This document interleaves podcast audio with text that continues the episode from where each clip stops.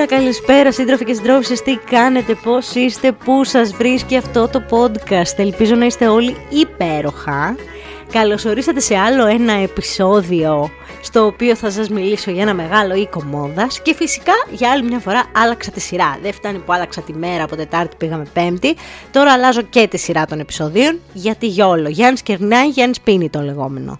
Πριν κάτι μέρες λοιπόν, μου στέλνει η φίλη μου η Μαριλένα στο Instagram ότι στο ποιος θέλει να γίνει εκατομμυριούχος του Αρναούτοκλου παίχτηκε η ερωτησούλα, fashionology ερώτηση, ποιο brand είναι πιο παλιό.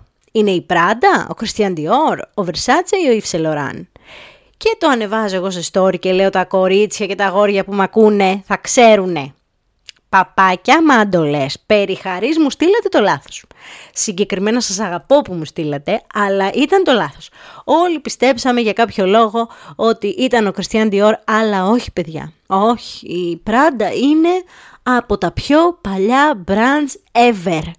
Εννοείται ότι έχουμε και τη Louis Vuitton και την Hermes που άνοιξαν έναν αιώνα πριν, οριακά είχαν φως και ηλεκτρισμό, παίζει να τα κάναν με το καντιλάκι, αλλά η Hermes ιδρύθηκε πριν ιδρυθεί η αξιοπρέπεια ας πούμε. Δεν γίνεται, είναι πολύ παλιό. Από αυτά όμως θέλω να θυμάστε ότι New Look 50s, πάμε, Dior, Yves Saint Laurent 60s, να το θυμάστε, ο Gianni Versace πέθανε χτες, δηλαδή δεν έβγαζε νόημα να ήταν κάποια άλλη απάντηση από την Prada αλλά εγώ θέλω να σας πω την ιστορία της γιατί μου αρέσει πάρα πολύ. Έχει πολλά μικρά success stories μέσα, έχει τα ups, έχει τα downs, έχει τα πολιτικά της, έχει τα σουσού της, όλα δεν της λείπει τίποτα σαν ιστορία, οπότε και εγώ θέλω να την πω. Δραματική παύση David Attenborough, λες και κάνω το Planet Earth το 4, γιατί δεν ξέρω αυτός ο άνθρωπος, παιδιά, να το δείτε το Planet Earth το 3, είναι φοβερή σειρά ντοκιμαντέρ και επειδή έχει εξελιχθεί πάρα πολύ η τεχνολογία, βλέπετε φανταστικά πλάνα που πιστεύετε ίσως ότι είναι CGI ή ξέρω εγώ. Τέλος πάντων, γιατί, γιατί έχω κάνει derail τόσο πολύ από το θέμα μου. Κάνω δραματική παύση David Attenborough για να ξεκινήσω να μιλάω. Στις αρχές του προηγούμενου αιώνα είμαστε στο Μιλάνο και ο Μάριο, ο Μάριο Πράντα, ένα μιλανέζικο αγοράκι συμπαθιάρικο 18 ετών νέος έχει πιάσει δουλειά ως πολιτής σε μαγαζί με δερμάτινα είδη. Τι είχανε παιδιά τα 1900 τα δερμάτινα είδη, είχανε μπάουλα δερμάτινα, βαλίτσες, χαρτοφύλακες για τους κυρίους της εποχής, ζώνες δερμάτινες, τέτοια πράγματα, δερμάτινα αξεσουάρ. Ο Μάριο ήταν από πολύ φτωχή οικογένεια, όπου φτωχός και η μοίρα του. Και ήθελε να μάθει όσο περισσότερα πράγματα γινόταν για τα δέρματα, για να μπορεί να στηρίξει καλύτερα τις πωλήσεις του. Για να μπορεί να παίρνει περισσότερα μπουρμπουάρα από τους κυρίους ή να του δίνουν και κάτι μικρό οι πελάτες, ξέρετε πώς πάνε αυτά. Έμαθε λοιπόν εκεί σαν υπάλληλος να ξεχωρίζει τα καλά δέρματα, τις καλές ραφές, τις λεπτομέρειες, ποιο δέρμα κάνει για ποιο υλικό, ε, βασικά ποιο δέρμα κάνει για ποια τσάντα ή για ποιο κομμάτι της τσάντας. Έμαθε πώς ξεχωρίζουμε τα καλά δέρματα από τα όχι τόσο καλά, τα πολυτελή κτλ. Αλλά αυτός ήταν ο σκοπός του. Ο σκοπός του ήταν να ανεβάσει το commission του. Δεν είχε σκοπό να ανοίξει δικό του brand. Μέχρι που, δουλεύοντας εκεί, άρχισε να αποκτάει από ψούλα. Άρχισε να αποκτάει ένα vision για το τι θέλει να κάνει, για το πού μπορεί να φτάσει η εταιρεία και τα δέρματα και αυτά. Άλλα παιδιά δεν έχουν όλοι οι άνθρωποι όραμα. Και το αφεντικό του δεν την άκουγε την ιδέα του. Έκανε shut down. Του λέει: Έλα τώρα, δούλεψε, έλα και την Κυριακή να βγάλεις μυροκάματο και άστορα τώρα τις ε, επενδύσεις και αυτά. Και αποφάσισε λοιπόν να μαζέψει κάποια λεφτά για να ανοίξει δικό του μαγαζί. Φαίνεται πως το 1900 μάζευες λεφτά και άνοιγες μαγαζί, το 2023 μαζεύεις λεφτά και πληρώνεις τη ΔΕΗ, στην καλύτερη περίπτωση, αλλά βέβαια τότε πέθαινες και το, στα 23 σου από γρήπη. Οπότε ξέρω εγώ κάτι κερδίζεις, κάτι χάνεις αυτή τη ζωή. Αποφασίζει λοιπόν να τα ανοίξει και επειδή όπως σας είπα είχε όραμα, δεν ήθελε ο άνθρωπος να ανοίξει ένα μικρό δερματάδικο που να έχει μέσα μπαρμπάδια και να βρωμάει ξέρω εγώ ναφθαλίνη ήθελε να κάνει μια υπερπαραγωγάρα και το 1913 παίρνει τον αδερφό του τον Μαρτίνο, Μαρτίνο Πράντα, και αποφασίζουν να ανοίξουν το μαγαζί τους στην Καλερία Βιτόριο Εμμανουέλε του δεύτερου. Πώς είναι το Ντουόμο, δεν ξέρω αν έχεις πάει στην Ιταλία, στο Μιλάνο. Πώς είναι το Ντουόμο; Αριστερά ακριβώς δεν έχει ένα τεράστιο θεόρατο πολυκατάστημα σαν θόλος. Με... Ένας χαμός, παιδιά. Εκεί είναι και το σπίτι του Άπερολ που ιδρύθηκε το Άπερολ Spritz. Ε, δεν θέλω να σας το παίξω έξυπνη, η Μαριλένα μου το είπε και αυτό. Ε, έχει κάτι παχωτατζίδικα φοβερά και έχει και όλα τα luxury brands. Εκεί γενικά είναι λίγο πιο σοκολέ η κατάσταση, αλλά είναι πάρα πολύ διάσημη αυτή η γκαλερία Vittorio Emanuel II. Δεν ξέρω πώς λέει Duo, δεν ξέρω πώς λέγεται του δεύτερου στα Ιταλικά. Τέλος πάντων, το Duomo αριστερά, πολύ πολύ διάσημο για όσους πάνε για ψώνια στο Μιλάνο. Εκεί λοιπόν ανοίγει το μαγαζάκι του και το λέει Fratelli Prada. Fratelli Prada στα Ιταλικά σημαίνει αφή Πράντα. Πώς λέμε εμείς αφή Καλογερόπουλος, έτσι ήταν και αυτή αφή Πράντα. Στην, σε συνδυασμό με την πάρα πολύ καλή και βαθιά γνώση του υλικού που είχε ο Μάριο, plus το location, γιατί έχουμε πει για τα φυσικά καταστήματα, location, location, location, πολύ σημαντικό. Τον φέρνει στην κορυφή σε πάρα πολύ λίγα χρόνια. Μέσα σε μια πενταετία είχαν βγάλει τα τριπλά και τα τρίδιπλα παιδιά. Και στα έξι χρόνια μετά τα εγγένεια, καταφέρνει να γίνει αποκλειστικός αντιπρόσωπος δερματάς της βασιλικής οικογένειας. Ένα φανταστικό προνόμιο για την εποχή. Εξαιτίας αυτού του προνομίου μπόρεσε να βάλει στο λόγο του το οικόσιμο του Σαβόη, του House of Savoy, που είναι κάπου κοντά στην Ελβετία η Σαβοία τέλος πάντων και ήταν κομμάτι της Ιταλικής Αυτοκρατορίας τότε και μπόρεσε να βάλει το οικόσιμο του Σαββόη και κάποια έτσι σκηνάκια. Δεν ξέρω, μπορεί να το έχετε πετύχει αυτό το λόγο. Αν έχετε πετύχει ένα λόγο που έχει ναυτικά σκηνιά γύρω-γύρω και ένα οικόσιμο στη μέση και γράφει πράντα, δεν είναι μούφα αυτό που κοιτάς, απλά είναι πάρα πολύ παλιό. Και ακόμα και στο τριγωνικό το λόγο, το καινούριο, από κάτω έχει ένα πολύ μικρό οικόσιμο κάτω από την κορδέλα. Έτσι λοιπόν, καθώς έδινε κύρος στη μάρκα, ο απλός αριστοκράτης της Ιταλίας με το που το βλέπε καταλάβαινε αμέσως ότι έχει παρεδώσει με τους βασιλιάδες αυτός και έπαιρνε από τον μπραντ του. Τον βοήθησε πάρα πολύ να, να φτάσει έτσι ε, σε πολύ καλό επίπεδο το μαγαζί. Όμως θα μου πεις τώρα Αλεξία, από ένα καλό μαγαζί δεν γίνεσαι αυτοκρατορία. Πώς όμως έγινε αυτοκρατορία; Έλα μου ντε παιδιά που είμαστε στη Μεσόγειο τα παλιά τα χρόνια, το 1900 πόσο, 1950 νομίζω πέθανε ο κύριος και ο Μάριο έχει ένα παιδί και τα άλλα κορίτσια ε, και πού να τα αφήσει στην κόρη του που δεν είναι ως γυναίκα ικανή να χωρίσει δυο γαϊδουριών άχυρα, μιλάμε για πολύ μεγάλα μυαλά έτσι, τότε ήταν πολύ ανοιχτά τα μυαλά. Τι να κάνει λοιπόν, ξέχασε να πεθάνει. Αυτό έκανε. Αποφάσισε ότι θα ξεχάσει να πεθάνει. Και ζει, παιδιά, μέχρι το 1958, τύπου αναγκαστικά μέχρι τα 101 του. Δεν ήθελε ο γέροντας, ρε. Τα αφήνει λοιπόν στο γιόκα του το μαγαζί, ο οποίος δεν ήθελε καμία εμπλοκή με τη φάση. Δεν ήθελε με τίποτα να ακολουθήσει το όνειρο του μπαμπά και μπράβο του που έκανε κάτι άλλο. Εγώ είμαι μαζί τους σε αυτό. Η μόνη όμως που έμεινε να κληρονομήσει τον Νίκο ήταν η Λουίζα. Η Λουίζα εδώ που τα λέμε δεν τα πήγε και άσχημα δεν έκανε τίποτα φοβερό, αλλά κράτησε το κεφαλάκι της πάνω από το νερό, κολύμπησε, κολύμπησε, το μεγάλωσε το μπραντ όπως του έπρεπε και τα κατάφερε να είναι ακόμα ως δερματάδες μέχρι εκείνη τη στιγμή. Δεν έχουμε μπραντ εκεί, είναι τύπου γούνες καστοριάς παιδιά. Δεν έχουμε ακόμα μπραντ. Είναι ένας πολύ καλός δερματάς που ανοίγει μικρά παραρτηματάκια δεξιά και αριστερά στην Ιταλία μέχρι που η μεγάλη αλλαγή έρχεται το 1978 όταν η κόρη της Λουίζα η Μαρία Μπιάνκι μπαίνει στην εταιρεία. Και θα μου πεις Αλεξία ποια είναι αυτή η Μαρία Μπιάνκι και δεν την έχουμε καν ακουστά; Λοιπόν το μαράκι όπως ήθιστε πήρε το όνομα από τον πατερούλη ο οποίος ήταν ο Λουίτζι Μπιάνκι. Το Λουίτζι και το Μάριο είναι πάρα πολύ. Μάριο λέγανε τον παππού Λουίτζι τον μπαμπά βλέπετε. Γιώσοι με λένε κυρώντας μου και ένα είναι η επόμενη φάση που θα ακουστεί σε αυτό το podcast. Τέλος πάντων ο Λουίτζι Μπιάνκι έκανε ένα παιδάκι, τη Μαρία, οπότε η Μαρία ονομάστηκε Μαρία Μπιάνκι, κατά τα μέσα των 80's. Είχε μια θεία μιουτσία όμως, περίεργο, μπουγιόζικο και έτσι το έκανε το όνομά της η Μαρία Μπιάνκι, Μιουτσία Πράντα. Τι θρύλος αυτή η γυναίκα. Και έχουμε και την ίδια μέρα γενέθλια, βέβαια με 40 χρόνια διαφορά ακριβώς, γεννήθηκε 10 Μαΐου του 1949 και μιλάμε για έναν θρύλο φοβερό. Σπούδασε πολιτικές επιστήμες και μάλιστα πήρε και διδακτορικό. Ήταν πάρα πολύ ενεργή στην πολιτική όταν ήταν μικρή. Ήταν μέλος του Κομμουνιστικού Κόμματος της Ιταλίας, συντρόφισα παρέα με τη Λιάνα τα πίνανε και πάλευε για τα δικαιώματα των γυναικών. Η Μιουτσία Πράντα είναι από μόνη της μια απόδειξη ότι δεν σημαίνει ότι είσαι εντελώς φελός και μπάρμπι και η μόνη σου η έννοια είναι τι θα βάλεις το Σάββατο στο event όταν ασχολείσαι με τη μόδα. Μπορείς και να σκέφτεσαι που δεν το είχε ακούσει κανείς μέχρι τότε. Ένα μεγάλο κούντος λοιπόν στη Μιουτσία που σπάει τα στερεότυπα από τόσο νωρίς. Και από ό,τι μαθαίνω και από το φίλο μου που είναι top hairstylist, ο Ρένος πολίτης, τη γνώρισε και από κοντά και ήταν μια ευγενέστατη και πολύ προσγειωμένη δισεκατομμυριούχος αυτή τη στιγμή. Fun fact, παιδιά, επίσης, είναι η ιδρύτηρια του νούμερο 1 brand για το 2023. Ποιο brand βγήκε νούμερο 1 για το 2023? Το Miu Miu.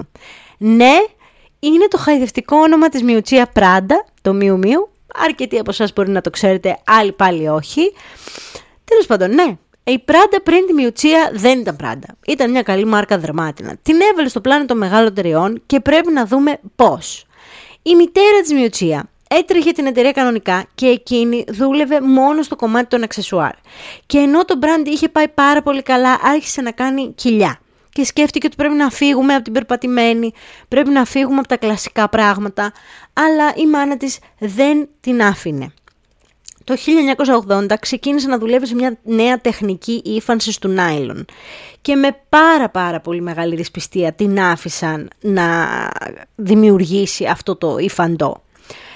Τέλος πάντων, η μαμά παίρνει σύνταξη και εκείνη τη στιγμή γίνεται το έλα να δεις. Εκεί κατά το 80 πήρε η μαμά Λουίζα σύνταξη. Κάνει ανακαινήσει σε γραφεία, αλλάζει το λόγο στο τριγωνικό που έχουμε σήμερα, αλλάζει το ύφος. Εγώ την έχω για κάποιο λόγο, τη φαντάζομαι τώρα να, να πετάει τα παλιά κομπιούτερ από τον έκτο όροφο. Δικό μου όλο σίγουρα δεν έγινε έτσι, αλλά έτσι το φαντάζομαι. Και 1985 βγάζει την nylon bag στην αγορά. Και παθαίνουν τσότσο οι πελάτες, διότι κάπως κρίντζαραν και ακόμα κριντζάρουν με την nylon bag. Γιατί σου λέει, κάτσε ρε φίλε, luxury brand τώρα 1200 θα πληρώσω για μια nylon bag. Αυτή όμως η nylon bag είχε πολύ μεγάλη ιστορία παιδιά. Πήρε τεράστια ε, αποδοχή κατά τη διάρκεια των 80s, πήρε ε, προσοχή όλο το brand και ήταν και η ευκαιρία να βγει μπροστά. Έτσι η Μιουτσία κατάλαβε ότι πρέπει για να γίνει μεγάλο brand, όπως η Hermes και η Louis Vuitton, να μπει στη ready to wear. Προσέλαβε λοιπόν κόσμο, ξεκίνησε να σχεδιάζει ρούχα. Εν τω μεταξύ δεν ήταν σχεδιάστρια γυναίκα, απλά είχε το μεράκι. Ξεκίνησε να σχεδιάζει και έτσι με σκοπό να παρουσιάσει τα πρέτα πορτέ κομμάτια της στην εβδομάδα μόδας, το 88 βγαίνει και η πρώτη συλλογή με τα ρούχα Πράντα. Και ήταν flat. Μια κατά πολλούς αποτυχία διότι η Μιουτσία άκουσε πάρα πολύ τους συμβούλους που είχε η μεγάλη μέχρι τότε της εταιρεία, που της λέγανε βρε κορίτσι μου, λίγο σοβαρότητα, να πουλήσουμε, να μην είναι τελείως του τρελού. Δεν είχε βρει ρε παιδί μου και τα, και τα πατήματά της σχεδιάστρα, πρώτη φορά σχεδιάζει γυναίκα. Τα κομμάτια ήταν λίγο βαρετά, λίγο βαριά, λίγο κυριλέ, λίγο υποτονικά, non-event. Για κάποιους όμως, αυτή η συλλογή έκρυβε ένα μήνυμα. Λένε ότι αυτή η συλλογή ήταν ένα μεσαίο δάχτυλο, ξέρεις το καλό, στο φασισμό. Γιατί αν αναλύσεις τα κομμάτια της συλλογής, ναι μεν βαρετά, ναι μεν συντηρητικά, είχαν ένα λίγο περίεργο συντηρητισμό. Ο Μουσολίνη κατά τη διάρκεια του φασιστικού του καθεστώτος είχε διαχωρίσει τις τάξεις, class cooperation που λέμε. Οι φτωχοί με τους φτωχούς, οι πλούσιοι με τους πλούσιους και ο καθένας κοιτάζει τα συμφέροντα της κλάσης του και δεν τολμάς να ξεμητήσεις. Η Μιουτσία λοιπόν επίτηδες πήρε τα ρούχα του ναυτεργάτη με τα ρούχα του ε, αριστοκράτη και τα έμπλεξε. Έχει πάρα πολύ μιλιτέρ επιρροές σε όλες τις συλλογές, ακόμα και σήμερα η Πράντα. Έχει πάρα πολύ επιρροή από στρατιατικά ρούχα. Και τα έφτιαξε με έναν τρόπο που ας πούμε οι αυστηρές τσέπες του στρατιώτη που ήταν μπροστά στο στήθος για να φαίνεται πιο masculine και πιο ματσό και πιο φουσκωτός, τις έβαλε έτσι στο πλάι να κάνουν λίγο σαν στήθος, έβαλε φιόγκους εκεί που ήταν παράσημα, δηλαδή ήταν λιγάκι προκλητικό. Βέβαια μιλάμε αυτό, ήταν 30 χρόνια μετά την κατοχή, οπότε δεν είναι ότι είχαμε εκείνη την εποχή κατοχή, το 88, αλλά το κορίτσι μάλλον ήθελε να τα βγάλει από μέσα της. Συγκεκριμένα υπήρχε ένα look με μια γυναίκα που φορούσε μαύρο σακάκι, μαύρο κοστούμι, μαύρο σακάκι, μαύρο πουκάμισο, μαύρη γραβάτα, μαύρο παντελόνι, μαύρο μπερέ. Οι ειδικές δυνάμεις του Μουσολίνη ήταν οι μαυροπουκαμισάδε, που αυτοί όποτε τους έβλεπε στη γειτονιά δεν ήταν ποτέ εκεί για καλό λόγο. Κάτσε να τους μπάτσου στα εξάρχεια. Δεν ήταν ποτέ εκεί για καλό.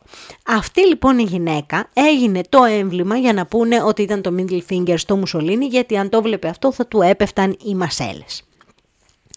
Τέλος πάντων, αυτό ήταν το σουσουδάκι για την πρώτη συλλογή. Μετά, μέχρι να βρει τα πατήματά της, γιατί όπως σας είπα, η creative ήταν η γυναίκα, αλλά δεν ήταν designer, πέρασε καιρός. Περάσανε 5-6 χρόνια και το 1996 γίνεται μια καλή και δυνατή συλλογή επιτέλους. Με τα top models της εποχής, με την Kate Moss κτλ.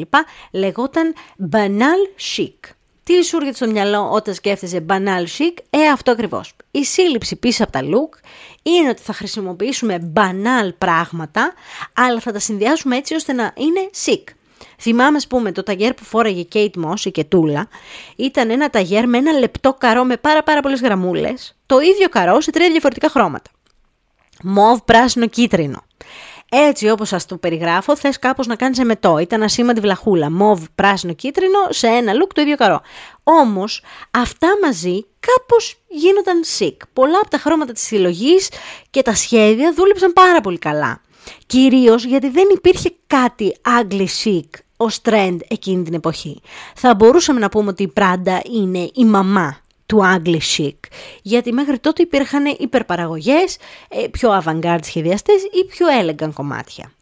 Στο παράλληλο με όλα αυτά, πολύ πριν πάρει τα ενία της Prada η Μιουτσία, είχε πάει σε έκθεση δερμάτινων ειδών, πως ήταν οι γούνες Καστοριάς που λέγαμε, κάπως έτσι, και εκεί γνώρισε τον Πατρίτσιο Μπερτέλι. Θα μου πεις γιατί μας φέρνει τώρα το σύζυγο στην κουβέντα, υπάρχει λόγος σοβαρός. Μεγάλος έρωτας σου λέει και αφού αυτός είχε δική του εταιρεία αλλά πολύ μικρότερη, όταν λοιπόν παντρεύτηκαν αποφάσισαν να δουλέψουν στην Prada. Σώγαμπρο τον πήραμε κοινώς. Ως λοιπόν CEO της Prada άφηνε τα καλλιτεχνικά στη Μιουτσία και αυτός ασχολήθηκε με τα business. Πραγματικό power couple της εποχής. Το 95 λοιπόν γίνεται το εξής. Ο σχεδιαστής αντρικών της Gucci, ο Νίλ Μπάρετ, απόφυτος της Central St. Martins και αυτός, πάει στον Πατρίσιο και του λέει «Εγώ θα σας κάνω αντρικά». Του λέει ο Πατρίσιο «Αγαπούλα, έχασες, δεν έχουμε αντρικά, δεν κάνουμε». «Να βάλετε» λέει αυτός και έτσι με τσαμπουκά και τόλμη πήρε τη θέση. Είχε μείνει κάποια χρόνια στην Gucci, παιδιά, βαρέθηκε και ήθελε να πάρει ένα ρίσκο. Και από το να ανοίξει δική του εταιρεία, τη σκέφτηκε, θα πάω σε μια εταιρεία που δεν έχει αντρικά, αλλά είναι πολύ μεγάλη και θα φτιάξω τα δικά μου απλές γραμμές, με λίγα χρώματα, μαύρα μπλε γκρι, ακριβώς αυτά που θέλουν οι άντρες και μοιράζονταν τον ίδιο πάθος με το μινιμαλισμό και το elegance με τη μιουτσία, οπότε αυτό κάπως δούλεψε. Πώς όμως ξεχωρίζουν τα brands και κάνουν μεγάλα πράγματα, έχουμε πει, με το σωστό, το τίμιο, το marketing.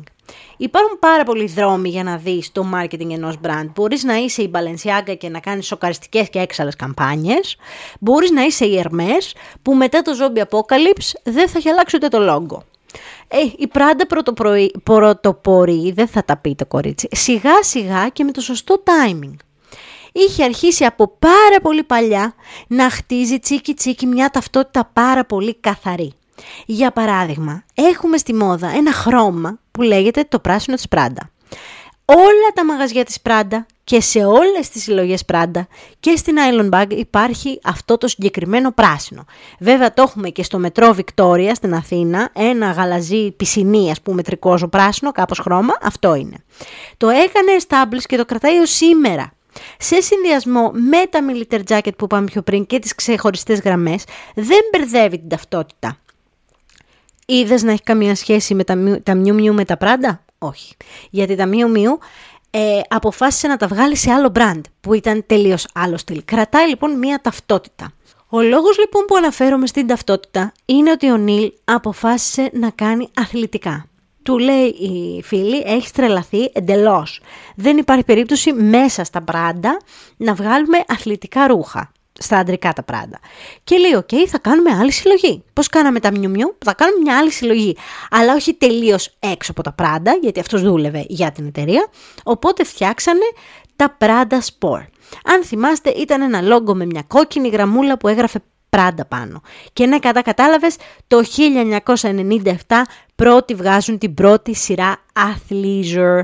Αλλάζουν το λόγο όπως σας είπα ίσα που φαίνεται το Prada πάνω, ξετρελαθήκαν οι τσολιάδες, αδειάσαν τα μαγαζιά. Νομίζω εντωμεταξύ ότι το, το Prada Sport είναι η πιο κοπιαρισμένη σειρά που υπάρχει σε όλη την Ελλάδα. Όλοι ξέρουμε έναν άντρα που έχει ένα μπουφάν, ένα παπούτσι από Prada Sport και είναι σίγουρα για βαρβάρα. Που είναι το ξέρεις, την κόκκινη λεπτή γραμμούλα που γράφει Prada πάνω.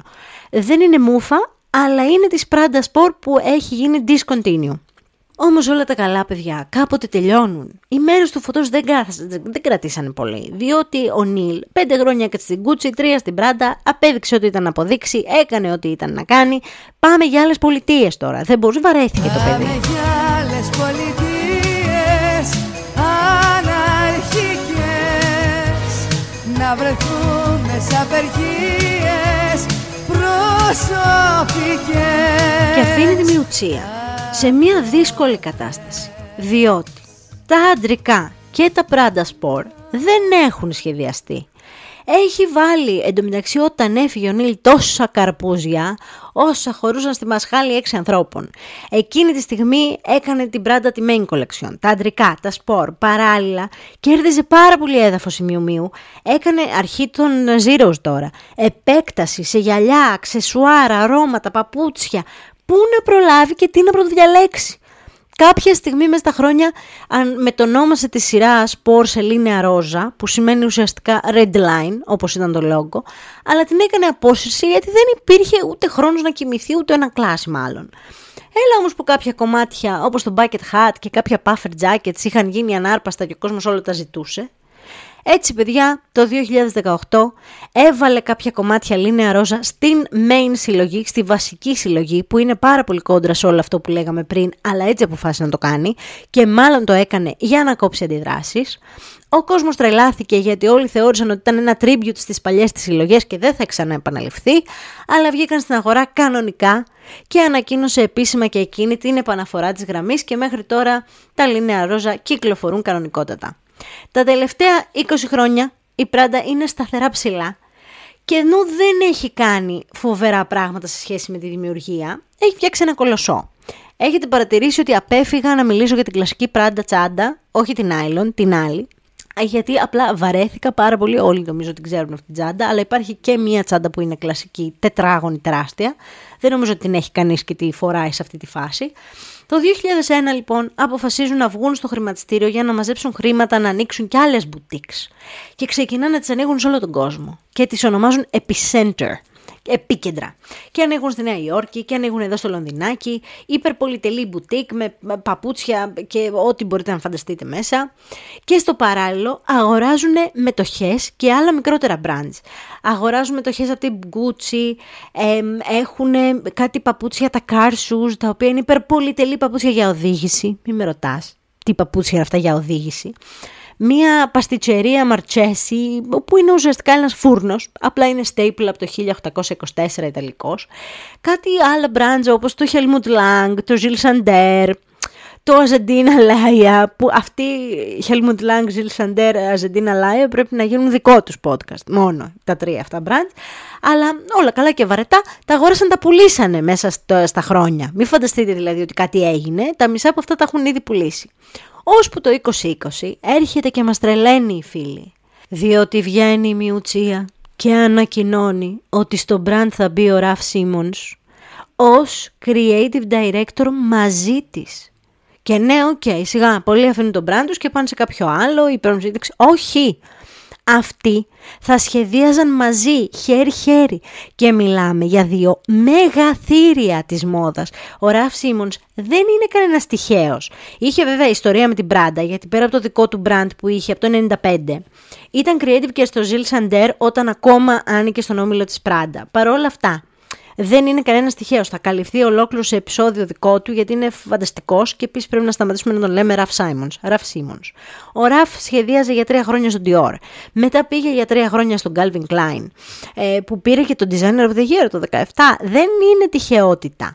Φαίνεται όμως ότι και οι δύο δουλεύουν πάρα πολύ καλά μαζί. Τώρα ή δουλεύουν πάρα πολύ καλά μαζί ή έχει πάρει λίγο την πίσω θέση Μιουτσία γιατί να τα λέμε και αυτά είναι και 75 χρονών γυναίκα.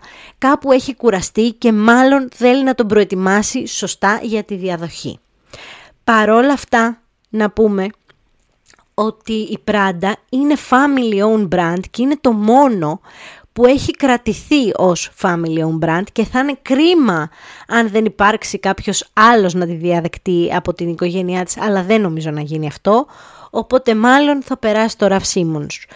Φέτος για άνοιξη καλοκαίρι 24 βγάλαν 47 looks που έχω να πω παιδιά ε, πολλή κίνηση, τάσελς, κάποια αέρινα σαν μαλλί της γριάς, φυσικά και τα σταθερά, τα μιλιτέρ, τα εμπνευσμένα look της Πράντα, φοβερή συλλογή, πάρα πολύ ωραία. Εντάξει, φοβερή για Πράντα, έτσι, δεν ήταν breathtaking, δεν μου πήρε την αναπνοή και μου την ε, έδιωξε στα σύννεφα, αλλά ήταν πάρα πολύ ωραία.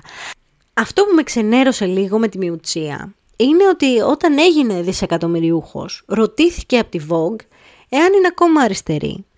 Και ενώ είναι, γιατί ανήκει πολιτικά σε αυτόν τον κύκλο, το έκανε αβαβά και είπε ότι τότε ήμασταν όλοι αριστεροί μωρέ.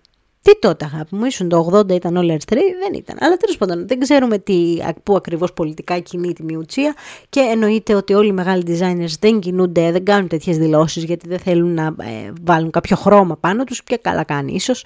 Αλλά αυτή ήταν η μικρή ιστορία της Πράντα και της Μιουτσία. Ελπίζω να σας άρεσε. Εμένα μου άρεσε πάρα πολύ, τη βρήκα έτσι ε, φαντεζή και είχε και τα σουσού και τα λοιπά της μέσα. Πάμε να δούμε τις επόμενες χρονιές τι θα κάνει η Πράντα και μέχρι την επόμενη εβδομάδα σας φιλώ γλυκά στα μούτρα.